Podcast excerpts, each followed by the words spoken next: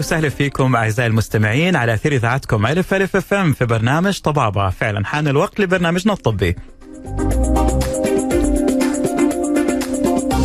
طبعا آه، أنا أقترح عليكم فعلا تنزلوا أو تحملوا تطبيق ألف ألف أف أم عشان تسمعونا بأحسن جودة. طبعا في بعض الإخوة يقولوا الراديو ممكن المنطقة اللي فيها ما في الإرسال كويس أو الصوت ما بيجيهم بالشكل اللي هم طبعا يبغوا يسمعوه بوضوح وبجودة فحمل تطبيق ألف ألف روح على Google Play وروح على App Store واكتب ألف ألف أف أم بالعربي أو بالإنجليزي تكتب ألف ألف أف أم وحمل التطبيق واسمعنا بأحسن جودة وفي مكان. طبعا عنوان حلقتنا اليوم تجميلي بحت عن الفيلر والبوتوكس. وطبعا لو حبيتوا تتواصلوا معنا بشأن هذا الصدد كل اللي عليكم تبعتوا رسالتكم اللي حابين تستفسرون من خلالها بأسئلتكم وباستفساراتكم عموما. أرسلوا على واتساب إذاعة ألف ألف أف إم عشان بالتالي طبعا عندنا اليوم مرجع ومصدر موثوق يكلمنا عن هذا الموضوع بحذافيره. طبعا واتساب إذاعة الف الف اف ام 055 66 89 001 هذا رقمنا. وبعيده مرة ثانية 055 66 89 001 طبعا حلقة اليوم برعاية مستشفيات دلة ملتقى الخبرات. وتنتشر مستشفيات دلة الصحية الستة في مناطق متعددة في المملكة. بما في ذلك مستشفى دلة النخيل ودلة نمار الرائدان في العاصمة الرياض. وتوفر مستشفيات دلة الصحية أكثر من 900 سرير و500 عيادة خارجية. وتقدم دلة الصحية خدماتها عبر مجموعة واسعة من التخصصات والتخصصات الدقيقة. يعني من ضمنها أمراض القلب جراحة العظام طب الأطفال اختصاص الأنف والأذن والحنجرة طب الأسنان العلاج الطبيعي وكمان الأمراض الجلدية والتناسلية وغيرها الكثير. مستشفيات دلة ملتقى الخبرات. طبعا العناية بالجمال والمظهر الخارجي. أولوية بتلاقي اهتمام كبير من قبل الجميع سواء الرجال أو النساء للحفاظ على الصحة والجمال والشباب. ومن هنا تلاقي عمليات التجميل بطرقها المختلفة وبتلاقي رواج كبير سواء طبعا تقنيات مختلفة procedures وطرق آه، منوعة وغريبة كمان مرات ومرات غير غريبة مؤتلفة حتى. وتختلف هذه العمليات بين شد البشرة تخلصنا التجاعيد آه، نحت الذقن نفخ الشفات تخلصنا الهالات السوداء وغيرها وغيرها الكثير. ولكن الأكثرها رواجا إلى الآن استخدام هو الفيلر والبوتوكس. لكن البعض بيواجه لبس في التمييز بينهم هم الاثنين وعدم معرفة الطرق الصحيحة لاستخدامهم. طيب عشان إحنا نتكلم عن هذا الموضوع وبشكل ممتاز وصحيح نروح لمصدر موثوق. معنا الآن ونجم حلقتنا اليوم دكتور هيثم إبراهيم القزلان استشاري الأمراض الجلدية. يا هلا وسهلا فيك يا دكتور هيثم. يا هلا فيك ومستمعينك الكرام مساء الخير. يا مساء النور ويا هلا وسهلا فيك يا دكتور. منورنا اليوم بإذاعتك إذاعة الف ألف أف أم. نوركم الله يسعدك. طبعا دكتور حنتكلم في البداية عن البوتوكس والفيلر صح ولا طبعا نسمع بوتوكس نسمع فيلر. فيلر بوتوكس وهكذا من سنين طويلة. ولكن ما هو الفرق بينهم في البداية؟ ممتاز. آه أول شيء نشرح شوية عن الفيلر. الفيلر هو عبارة عن مادة مالئه بحيث إنها تحقن إما تحت الجلد أو آه، بطبقات عميقة تعطينا امتلاء وطريقة الحقن تعطينا ممكن شد للجلد. حلو. البوتكس فهي ماده الهدف منها إيقاف عمل العضلات. هي ما تعطي شد لكن توقف عمل العضلات فتقلل من التجاعيد التعبيرية أو الحركية اللي تصير معنا لما نعبر في وجهنا. طبعا البوتوكس هو العلاج الأكثر شيوعا في مجال الطب التجميلي حسب ملاحظتي. وطبعا معروف إنه مو بس إنه آه، يعني يخفف التوتر حق اللهم صل على النبي حق العضله أو يهديها. يهدي كمان تشنج الرقبة التعرق المفرط وغير كذا مرات في ناس يستعملوا للصداع النصفي. يعني نسمع في استعمالات مختلفة لهذا الموضوع. صحيح لها استعمالات تجميلية. يستعمل في الوجه للتجميل وكذلك يستعمل الاستعمالات الطبية. من الاستعمالات الطبية زي ما ذكرت للصداع لتشنجات العضلات آه، التعرق حتى في الإيد مرات في ناس عندهم تعرق زاد عن اللزوم في الكف. فبعضهم يلجأ لحكاية البوتوكس عشان يوقف هذا التعرق. صحيح.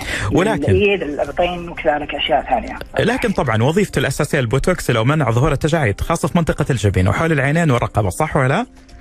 صحيح هذا الاستعمال الأكثر شيوعا.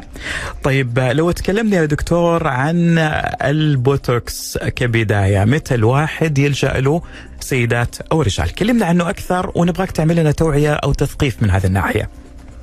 ممتاز آه، في البداية زي ما قلنا البوتكس هو عبارة عن آه، جزيء بروتين هو الهدف منه إنه يوقف عمل العضلات فلما نوقف عمل العضلة في مثلا في الجبين أو حول العينين فالجلد العضلة ما تتحرك فالجلد ما يتكرمش معنا وما يعطينا تجاعيد بالتالي مستقبلا ما تكون معنا تجاعيد دائمة، الجلد الجلد البشري مثل أي جلد ثاني اشبه دائما مثل في جلد الشنطه والحقيبة نعم. لما تفتحه وتسكره تفتح وتسكره يطلع معك تجاعيد دائمة. فالهدف الأساسي من البوتكس أن نوقف الحركة هذه بشكل دائم بحيث انه ما تطلع للتجاعيد الدائمة هذه. حلو. الوقت الأمثل لاستعماله هو قبل ما تظهر معانا التجاعيد الدائمة إذا كان للوقايه آه. لأن إذا طلعت التجاعيد الدائمة ندخل في متاهة أخرى وفي أشياء إجراءات ثانية منها حقن الفيلر أو الليزر والاشياء الثانية تقلل من التجاعيد هذه. يعني دكتور اللي فهمته من كلامك كل ما كان الموضوع أبكر كل ما كان أفضل بالنسبة لاستخدام البوتوكس. صحيح.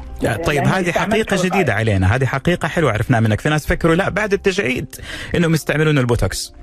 إذا إيه إذا ظهرت التجاعيد الدائمة لا ما بتوخرها؟ ما بتوديها؟ صحيح ما يوخرها. يخفف منها شوي بس ما ما, ما تروح. في اقتراحك دكتور هيثم من بدري. طيب في علامات معينة طبعا تشوفها السيدة والمرأة والرجل حتى ساعتها يتوجه على المركز التجميلي عشان يعمل بوتوكس. وش هي هذه العلامات اللي تدل إنه خلاص جاء الوقت إنك أنت تستعملها أو إنك تعمل هذا الحقن؟ إذا ما سوى حقن قبل كذا أو ما سوت السيدة إنه أول مرة. إي نعم. أول مرة. طبعا آه، يختلف من شخص لآخر والتجاعيد تظهر عند شخص الآخر بأوقات مختلفة على حسب طبيعة الجلد. فأول العلامات إنه إذا مثلا الشخص حرك الجبهة مثلا وبقى معاه اثر التجاعيد فترة بعدين اختفى. فهذا يدل إنه لا انه ما تروح بسرعة إي نعم. أيوه. يعني يعني يشد يشد جبينه على فوق. وإذا أيوة. رخاء يشوف لو التجعيد جالس يروح ببطء معناته إنه آه، جاء الوقت إنه ممكن يتم استخدام حقنة البوتوكس. بالضبط. وهذه طبعا يسموها إجراءات وقائية عشان ممكن تحمي على المدى البعيد من التجاعيد الدائمة. صحيح هذا للوقاية، الوقاية بالنسبة لنا أفضل والبوتوكس له استعمالات تجميلية أخرى رفع الحاجب وغيرها من الاستعمالات بس الوقاية أهم. الصوت طبعا الوقاية خير من ألف علاج دكتور. أنا معك 100% ولكن دكتور آه كم تتجاوز مدة جلسة البوتوكس عادة عندكم؟ آه الجلسة شوف البوتوكس عبارة زي ما قلت لك جزيء بروتين يدخل يوقف receptor أو المستقبل العصبي. مدة بقائه في الجسم ثلاث إلى أربع شهور.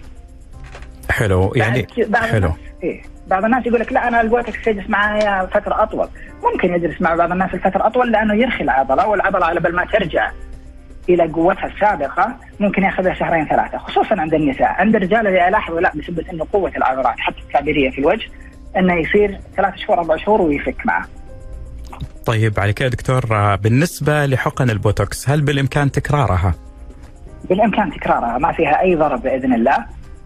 تمام يعني عادي ما في أي مشكلة من هذه الناحية. لا ما منها مشاكل. طيب ممتاز. هذا بالنسبة لدواعي استخدام البوتوكس زي ما قلت يا دكتور هيثم. طيب ودنا نتكلم الآن عن دواعي استخدام الفيلر من فضلك. ممتاز. أه برجع لك شوية. أنا أقول لك ما منها ضرر أه من ناحية البوتوكس ما منها ضرر بإذن الله. في من منه ممكن تصير مضاعفات خلال الحقن. حلو. مثل إنه مثلا يصير عندك نزول في الجفن نزول في الحاجب. هذا بالنسبة للبوتوكس صح؟ اي ما منه أضرار دائمة بإذن الله. حلو. يعني ما في أضرار. إحنا حنتكلم عن الأضرار طبعا. حنخصص لها وقت شوية ونتكلم عن عن سوء استعمال بوتوكس أو الفيلر. ولكن دكتور إيش رايك نعطيك نفس شوية ونطلع فاصل كذا بسيط ونرجع نكمل معك؟ زين؟ ممتاز تسلم دكتور هيثم. طبعا آه، دكتور هيثم إبراهيم القزلان نجم حلقتنا اليوم في برنامج آه، طبابة. استشاري الأمراض الجلدية وموضوعنا اليوم الفيلر والبوتوكس من وإلى. خليكم معنا بس أذكركم رقم الواتساب لأي استفسار 055 66 89 001 أنتم تستمعون لإذاعتكم ألف ألف أف أم. لا تغير الموجة مكملين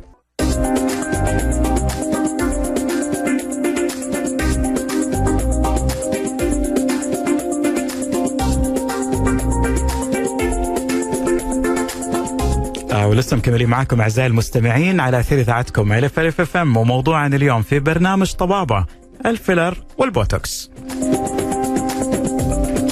طبعا من كل ناحية من ناحية وش هو الفيلر وش هو البوتوكس زي ما تكلمنا عنها واستخدامهم فين يكون بالتحديد. طبعا آه، هذا هذا البرنامج وهذا الحلقة بالتحديد برعاية مستشفيات دله ملتقى الخبرات. وطبعا آه، معانا الآن دكتور آه، هيثم إبراهيم القزلان استشاري الأمراض الجلديه ومن أحد أعضاء مستشفى دله دكتور هيثم معانا. يا هلا يا دكتور. دكتور إحنا وقفنا طبعا عند الفيلر. أخذنا طبعا شوية كذا معلومات حلوة عن البوتوكس متى يستخدم إيش هو بالتحديد ولكن نبغى نتكلم الآن عن الفيلر بشكل خاص. متى يستخدم الفيلر؟ وش هو بالتحديد الفيلر؟ ممتاز. الفيلر هو عبارة عن مادة مالئه سابقا كانت أنواع الفيلر آه، دائمة بمعنى إنها كانت من أنواع السيليكون والكولاجين. كانت توضع في الجسم وللأسف ما كانت آه، تروح. أو ما تذوب خلاص ما تجلس يعني ما تروح ابدا هذا فيما سبق طبعا. اي صار منها مضاعفات تحسس وأشياء أخرى فالآن حاليا المواد اللي تحقن كمادة فيلر هي مواد آه، شبه دائمة ومواد مؤقتة، المواد المؤقتة هذه نسميها مؤقتة لأنها تروح مع الوقت أو تمام. نقدر نذوبها أو نشيلها. المواد شبه الدائمة تروح مع الوقت لكن ما عندنا طريقة إن نقدر نذيب المواد هذه. هي تروح مع الوقت عموما صح ولا حاليا الفيلرات؟ صحيح. صحيح صحيح. لأن يكون الوقت. الأساسية فيها المفروض ال hyaluronic acid. صحيح. الهيالورونيك وفي مواد شبه دائمة اللي مثل مواد الكالسيوم ومواد ال lactic acid. هذه تحقن وتروح مع الوقت لكن ما عند ما نقدر نذيبها وما نقدر نعم. نشيلها من مكانها. طيب وبالنسبة الهدف من استخدام الفيلر عشان يملي المناطق اللي هي ممكن تفقد مع الزمن زي ممتاز. في الوجه مثلا يعني دكتور ولا إيش هو بالتحديد استخدامها؟ ممتاز مع الوقت يصير معنا أشياء كثيرة مثلا نتكلم عن الوجه خصوصا يصير معاك في الوجه إن الدهون تقل وتترحل لأسفل الوجه الانسجه الضامه برضه تترحل يصير في نزول للوجه الكولاجين في البشرة يقل. نعم. فيحتاج إنه يصير نعوض الدهون هذه بحيث ان نحقن المواد المالئه هذه في أماكن معينة عشان نشد الجلد. ممتاز. مع بالإضافة لأشياء ثانية أخرى للأسف إنه بعض الأحيان آه، يحقن الفيلر للشد ويستمر في الحقن عشان الوصول إلى الشكل السابق. قبل مثلا نرجع نبغى نرجع شخص 10 أو 20 سنة وراء للأسف إن هذه الطريقة بالحقن تعطيك وجه ممتلئ جدا. غير. طبيعي. شكلا غير. طبيعي. الهدف تقليل عوامل العم... العمر تقليل المظهر إنه يصير أقل عمرا ولا مو انه نرجعك 20 سنة ورا. هو ما في شيء الواحد يرجع شباب وبالعكس أنا أتوقع المدرسة الحديثة للتجميل البشري إنه الواحد يكون شكله طبيعي. فإذا صار في آه، زيادة في الامتلاء يصير الخدود شكلها مثلا آه، شوية غريب. غير طبيعي حركة الوجه حركة الشفايف كلها تكون غير طبيعية جدا. وهذا غير صحيح يعتبر صح دكتور؟ أكيد غير صحيح ابدا. طيب دكتور طبعا آه، ودي أسألك سؤال كذا خارج الصندوق نوعا ما. الآن الفيلر المادة الأساسية فيها اللي هي الهالو ال- ال hyaluronic acid. زين. دكتور هل هذه المادة فعلا مفيدة لبناء الكولاجين في البشرة وفي الجسم؟ لأنه إحنا بنسمع عنها بروباغندا مرة كبيرة لكن من متأكدين من هذا الكلام؟ ما عليها دراسات مثبته جدا في إنها تزيد الكولاجين، هي مادة أصلا موجودة في الجلد تعمل كمرطب عبارة عن حمض الهيالورونيك. الجلد ينتج منها كميات، الفيلر عبارة عن نفس المادة هذه مترابطة بشكل قوي بحيث إنها تعطينا كثافة وامتلاء تحت الجلد واللي يبدأ الجسم يذيبها شوية شوية. حلو لأنها كتحفيز تحفيز بالكولاجين ما فيها عليه إثباتات قوية. وطبعا الفيلر يستخدم لتعبئة الخدود أو الشفايف إزالة الخطوط معينة زي الضحك مثلا. آه، في بعض الناس يقولوا يستخدم لتحديد الفك السفلي أو منطقة الذقن. وش رأيك في هذه المعلومات؟ صحيح جدا سليمة معلوماتك. هذه كلها معلومات نسمعها فعلا. الفيلر هو زي ما قلنا مادة مالئه ممكن استعماله لشد مثلا خدين واعطاء امتلاء بسيط. آه، يمكن كذلك تعبئة مثلا منطقة الأصداغ. ممكن حقنه في أماكن سطحية. طبعا الفيلر نفسه الهيالورونيك يجي بكثافات مختلفة. زين. إذا كثافته عالية ممكن نحقنها في مناطق عميقة جدا في الوجه بحيث إنه يعوض عن مثلا تراجع العظم بحيث يعطينا شد في المنطقة. وفي كثافات قليلة تكون تحقن بشكل سطحي. فيحقن زي ما قلنا في الاصداغ في الخدين في منطقة تحت العين في منطقة الفكين والذقن المتراجع أحيانا وفي الشفايف. ممتاز. طبعا دكتور بالنسبة للفيلر أو البوتوكس ونتكلم عن الفيلر بشكل خاص. طبعا المادة موجودة الحمد لله متوفرة في المستشفيات والعيادات التجميلية ولكن لابد من وجود شخص متمرس في الحقن. العبرة مو في الفيلر العبرة في الشخص أو المختص أو الدكتور اللي بيحقن. لأنه ممكن مرات الحقن الخاطئ ممكن يؤدي لمضاعفات. وش رأيك في هذا الموضوع؟ في ناس يروح لغير أخصائيين في ناس كده في البيوت يقولوا تعالوا نحقنكم. فأبغاك أنت توعي الناس.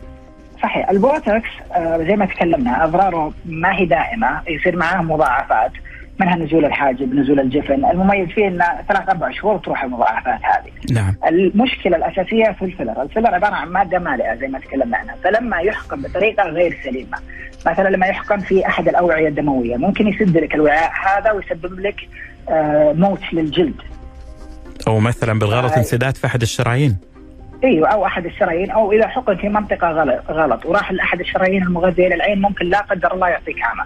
فهنا نقول إن الحذر حذر من الفيلر يعني خصوصا.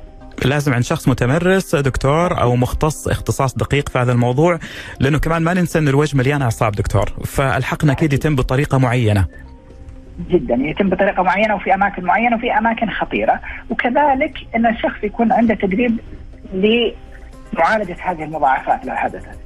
أكيد. وأنت طبعا لو إيه؟ لو صار انسداد في الشريان في طرق معينة وأدوية معينة تنعطى في نفس الوقت ومتابعه دقيقة من الطبيب تكون. 100% دكتور. لأنه أنت عارف تركيبة الوجه بالكامل حضرتك فسهل إنك أنت تحدد فين المناطق اللي يتم فيها الحقن.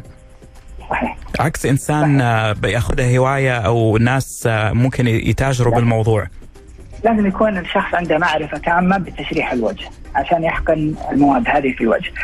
آه للأسف المضاعفات منها إذا صارت ممكن تكون جسيمة جدا. طبعا أكيد دكتور، يعني أتخيل أعصاب الوجه ممكن تتخدر، ممكن يصير لها دمج أو ضرر مستمر لأنه هذه ما في ما فيها رجعة زي ما يقولون. ابدا صحيح. طيب دكتور لو تكلمنا عن شغلة حلوة اللي هو كيف الواحد يعني السيدة أو الرجل في حالة إنهم اتبعوا النظام الصحيح وعملوا الحقن حق البوتوكس أو الفيلر. وش النصائح اللي حضرتك دكتور هيثم تنصح فيها عشان يحافظون على البوتوكس والفيلر لمدة أطول؟ ممتاز. طبعا في آه، ناس ينصحوا بنصائح كثيرة للأسف انه ما في إثباتات على إن أي شيء تقدر تسويه يطيل مدة الفيلر أو البوتوكس. البوتوكس خصوصا يعني البوتوكس يرتبط زي ما قلنا في المستقبلات والمستقبلات هذه لها عمر معين وتتغير في جسم الإنسان من شخص لشخص بس غالبا ثلاثة إلى أربع شهور. ما تقدر تسوي أي شيء عشان عشان تطول المدة. وحمض الفيلر الحمض الهيالورونيك في كل إنسان مادة تسمى ال hyaluronidase تذيب هذه المادة تذيب الفيلر وهذه المادة ترى إيه والمادة المذيبه هذه تركيزها مختلفة ونشاطها مختلف من شخص لآخر. عشان كذا نسمع بعض الناس يقول أنا الفيلر يقعد معي ثلاث شهور والناس يقول أنا الفيلر يقعد معي سنتين. يعني على حسب الجسم. على حسب جسم الشخص ما في شيء إنك ممكن تسويه إنك لا تخليه احافظ عليه وخليه يدوم الفترة أطول. طيب دكتور في عندك رسالة جيتك من الأخت رهف تقول لك يا هلا وسهلا دكتور هيثم، دكتور هيثم بنقرأ إحنا عن موضوع تناول أغذية غنية بالزنك إنها بتأثر تأثير كبير على فاعلية وديمومة الحقن، وش رأيك؟ غير صحيح. غير صحيح. أي دراسات عليها. يعني هذه بس مجرد كلام انترنت زي ما يقولون ما في له مصداقية معينة. ما له مصداقية. طيب دكتور نتكلم عن الحالة النفسية وتأثيرها على اللي هو الاستمرارية حقه الفيلر والبوتوكس. حلو؟ آه هل الابتعاد عن التوتر والقلق والضغط النفسي آه يكون يزيد الديمومة بحكم إنه هو إفراز هرمون الكورتيزول يسرع من شيخوخة البشرة؟ وش رأيك؟ أنا بدخلك في موضوع أنا ما عندي عليه إثباتات الآن وبقول لك ممكن جدا أن الضغط النفسي لما تشوف الشخص المنضغط اللي مار في stress آه، أو آه، في توتر وقلق عالي أصلا تبان عليه علامات العمر بشكل كبير جدا. حلو حلو. فيسرع في شيخوخة ممتاز هذا شيء نشوفه في الواقع بس ما أنا ما عندي إثباتات علمية عليه عشان أقول لك إلا فعلا هذا الشيء قاعد يصير. يعني ممكن انه يعني بس إحنا متفقين أنت على شغلة واحدة إنه لها عمر عموما الفيلرات والبوتوكس. أكيد أكيد. هي لها عمر وغير دائمه زي ما اتفقنا وزي ما قلت لك إنه فعلا على الواقع نشوفها. بس ما عندي دراسات مثبتة محكمة تقول لي ان الضغط النفسي الشديد يسبب إنه إنه يسرع إنه يسرع من زوال هذه المواد وهذا غير صحيح. صحيح. ولما أقول ما عندي إثباتات مو معناته انه شيء غير صحيح. أنا لا ما عندي في. ممكن مستقبلا. لا إحنا بنتكلم على مصدر موثوق اللي هو مصدرنا أنت اليوم. فأنت بالأشياء اللي بتعرفها بتعطينا هي بشفافية زي ما يقولون. صحيح. طيب دكتور هيثم إحنا بنطلع فاصل وبنرجع نكمل. خليك معانا. آه طبعا أذكركم إنه حلقة اليوم برعاية مستشفيات دله ملتقى الخبرات ودكتور هيثم إبراهيم القزلان معنا استشاري الأمراض. الجلديه فاصل ونكمل.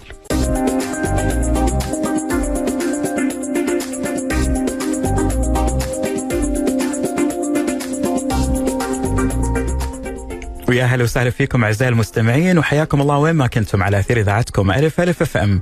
آه طبعا حلقتنا اليوم في برنامج طبابة عن الفيلر والبوتوكس من وإلى ومعنا طبعا ضيفنا اليوم ونجم حلقتنا من مستشفيات دلة الدكتور هيثم إبراهيم القزلان استشاري الأمراض الجلدية ويا أهلا وسهلا فيك دكتور. حياكم الله دكتور في سؤال من أحد المستمعين من الأخ فواز. يقول لك دكتور ما سبب حدوث حساسية بعد عمليات الفيلر والبوتوكس؟ وهل التعرض لأشعة الشمس القوية زي شمس الظهر بتأثر على البشرة بعد عمليات الفيلر والبوتوكس؟ وش هي نصايحك لهذا الموضوع؟ ممتاز. الحساسية خصوصا مع الفيلر ممكن تكون. هي نسبتها ضئيلة ما هي عالية لكن تصير عند بعض الناس. وش نوع الحساسية هذا؟ أن الفيلر يصير يعطينا تورم في المنطقة اللي يحقن فيها. طبعا هل هي حساسية حقيقية أو هل هي مضاعفة من الحقن نفسه وصار معانا زي التجمع في السوائل وتورم في المنطقة. آه هذه تتعالج. وإذا رجع معانا التحسس وتورم المنطقة فلازم يذاب الفيلر ويزال وممكن يصير عند الشخص تحسس دائم من هذه المادة. تصير ما تحقن مرة أخرى لانها خلاص صارت تحسس منها. السبب الأساسي من التحسس آه إن الجسم يتعرف على المادة هذه على انها جسم غريب فيبدأ يحاربها يعني. فطبيعي إنه يصير طبعا هذا الشيء. هو يصير لكن نسبته جدا ضئيلة. يعني مو. يعني ما نقول إنه طبيعي، نقول إنه نادر الحدوث ولكنه بيحدث. نادر الحدوث، مثل ما تصير عندنا تحسس من أي مادة، بعض الناس يتحسس من مواد مجرد ملامستها تحس طلع له حساسيه. وغيره ما يتحسس من أو كثيرين ما يتحسسون من بعض المواد وناس صحيح. يتحسسون منها، معك من هذه الناحية. صحيح. فعشان كذا نقول إنه ممكن يصير وفي طرق لمعالجته. طيب بالنسبة لحكاية تأثير أشعة الشمس الحارة على اللي هو طبعا بعد عمليات الفيلر أو حق أو حقن الفيلر مثلا. فالطبيعي إن الشمس أصلا مو مفيد. يعني أوكي الشمس القوية حقت الظهر أصلا هي بتضر الجلد عموما. الشمس عموما هي فعلا. الاشعه فوق البنفسجيه في الشمس تضر الجلد وتسبب شيخوخة مبكرة للجلد وأشياء أخرى. لكن الهدف من النصيحة هذه غالبا هي الحرارة، فإحنا لما نحقن مواد إحنا ندخل إبرة في تحت الجلد ينتج عنها شوية تورم. زيادة حرارة الجو تسبب هذا التورم انه يصير اسوء قليلا، فنحرص أن على الكمادات الباردة، نحرص على أن نتجنب الجو الحار قدر الإمكان عشان التورم هذا يروح بسرعة. هذا الهدف الأساسي من هذه النصيحة. فيفضل طبعا عدم التعرض للشمس القوية عموما،. في عمليات فيلر ما في حقن فيلر، الموضوع عموما إن الواحد يحمي نفسه. جدا. ولا بد من استعمال الـ sun. الـ sun block SPF اللي هي مضادات اللي هي اللي تعزل من الشمس أو إيش يسموها؟ الواقي. واقي. واقي الشمس مهم جدا بحيث إنه يمنع أصلا سرطانات الجلد يمنع شيخوخه الجلد. فجدا مهم إن نستعمله إذا كنا نتعرض لأشعة الشمس المباشرة. ممتاز. طيب دكتور في سؤال ثاني من الأخت رباب. بتسلم عليك دكتور وتقول لك دكتور طبعا هي بتتكلم إنها بتستعمل الفيلر عشان تحسن مظهر التجاعيد.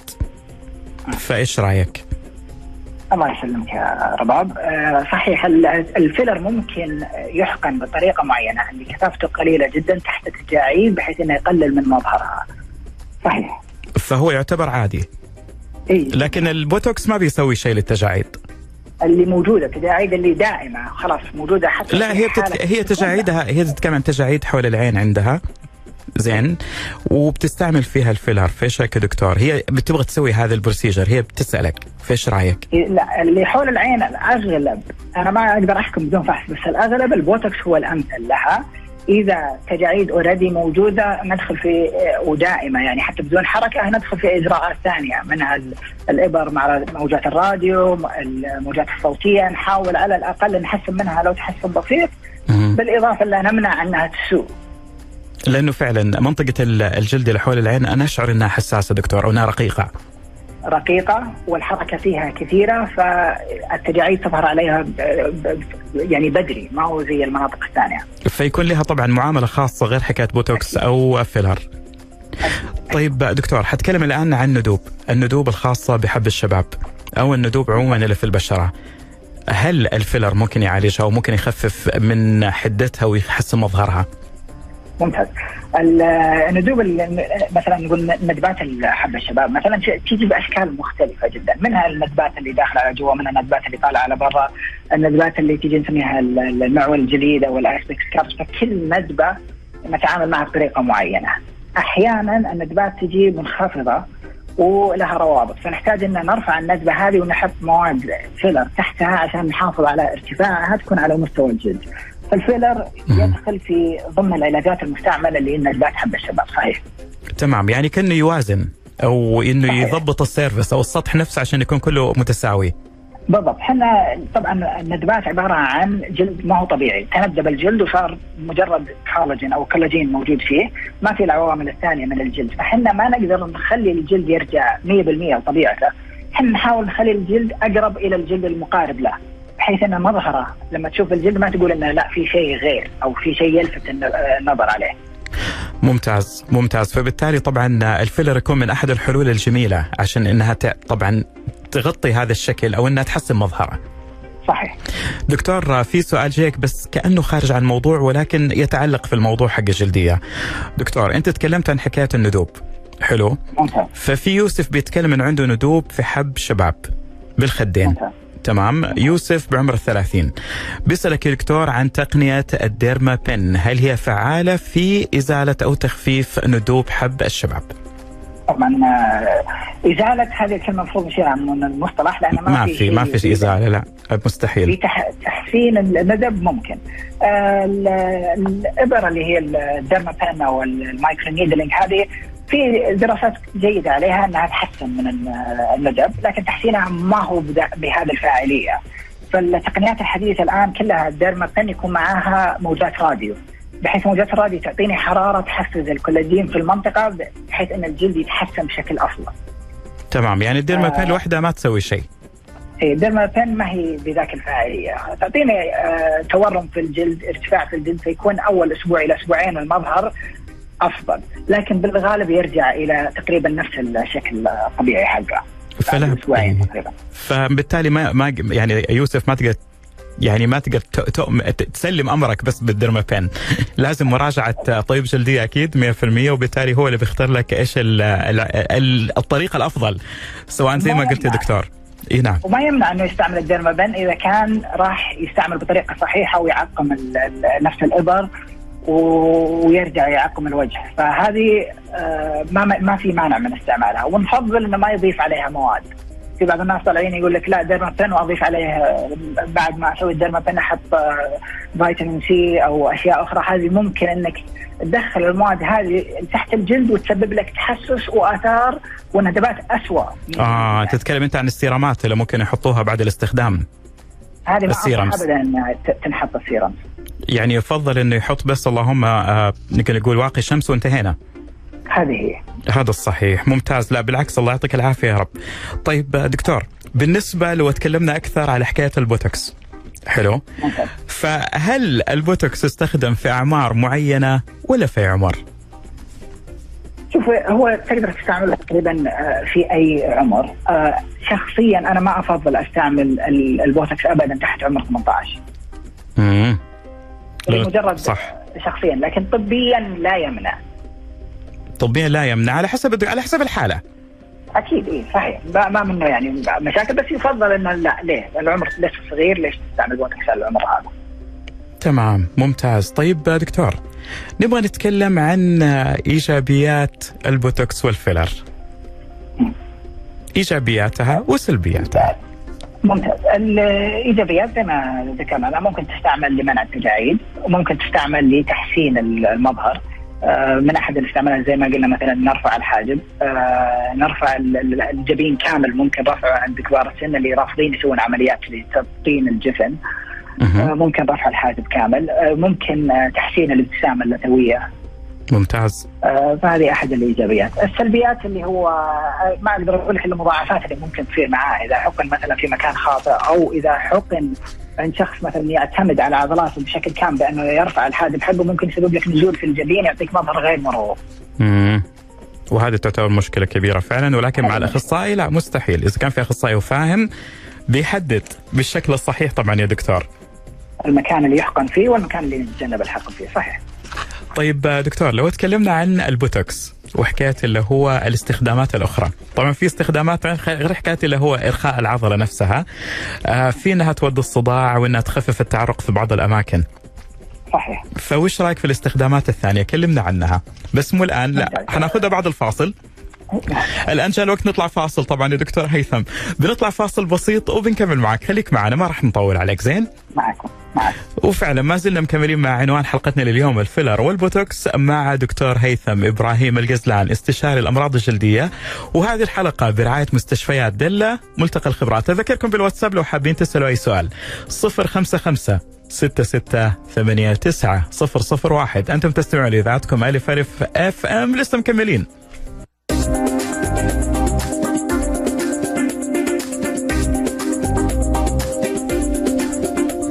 وصلنا معكم أعزائي المستمعين للفقرة الأخيرة من برنامج طبابه على أثير إذاعتكم ألف ألف فم. موضوعنا اليوم عن كل ما يخص الفيلر والبوتوكس. وطبعا بالنسبة لرقم واتساب إذاعة ألف ألف FM لو حبيتوا تسألوا طبعا نجم حلقتنا اليوم الدكتور هيثم إبراهيم القزلان استشاري الأمراض الجلدية. وطبعا أحد أعضاء البارزين في مستشفى دلة ملتقى الخبرات لأنه هذا البرنامج وهذه الحلقة برعايه مستشفى دلة. رقم الواتساب 055 ستة ستة ثمانية تسعة صفر صفر واحد. دكتور هيثم. معك. طبعا قبل الفاصل اتكلم إنه في أغراض أخرى لاستخدام طبعا اللي هو الفيلر بالتحديد أو البوتوكس. لكن لو تكلمنا عن البوتوكس طبعا من أحد الأغراض الأخرى اللي سمعنا باستخدامها إنه مقاومة فرط التعرق من خلال حقن البوتوكس تحت الإبطين أو في كفوف اليد. فوش رأيك في هذا الموضوع حق الاستخدام؟ صحيح هو يستعمل لفرط التعرق في اليدين القدمين منطقه الابطين وكذلك فروة الرأس الجبهة وأماكن أخرى اللي في يصير فيها فرط تعرق كثير من الناس يحرص إنه خصوصا اليدين يكون يسبب له إحراج ف يحرص على إنه يكون يبغى يمنع التعرق في المنطقة هذه فأحد الطرق لها هي حقن البوتوكس في المنطقة هذه. وهي بالتحديد الميكانيكية حقتها إنها تتحكم يعني بال بنفس الأماكن حقت التعرق ولا إيش اللي تسويه بالتحديد؟ هي بالتحديد تقلل من المستقبلات اللي موجودة، نفس المستقبلات اللي موجودة في العرق موجودة في الخلايا في سوري في العضلات موجودة في الخ... في ال... ال... الخلايا العرقية فيكون يوقف لي المستقبلات العصبية هذه فيوقف العرق معنا. ممتاز فبالتالي خلاص الواحد يكون متحكم من هذه الناحية ما في حرج. جدا لمدة أربع إلى ست شهور تقريبا أربع شهور نقول غالبا ما ي... ما, ما في عرق في المنطقة ويقل بشكل كبير. طيب دكتور في أحد الأخوات رسل رسالة الاخت سامية بتسأل على حكايه اللي هو حمض الهايلورونيك وطبعا هو بيستخدم في الفيلر ولكن بتقول الأخت سامية تقول إحنا بنشوف الآن في الأسواق منتجات معينة زي السيرم مثلا حمض الهايلورونيك كريمات حمض الهايلورونيك شامبو حتى دحين صاروا حاطين حمض هايلورونيك فهل ليه تأثير خارجي دكتور؟ مرطب هو ك عموما حبيبات أو جزيئات الهيالورونيك أو حمض الهيالورونيك هي عبارة عن جزيئات كبيرة نسبيا. لو حطيناها على البشرة من الخارج ما راح تدخل جوا الجلد. فخارج الجلد تعمل كأنها مرطب للبشرة فقط. يعني خارج الجلد فقط للترطيب. صحيح. طيب أي شيء توبك أو خارجي هل ممكن يأثر داخلي من هذه السيرامات؟ التقنية اللي إحنا بنشوفها الآن اللي هي طبعا النانو.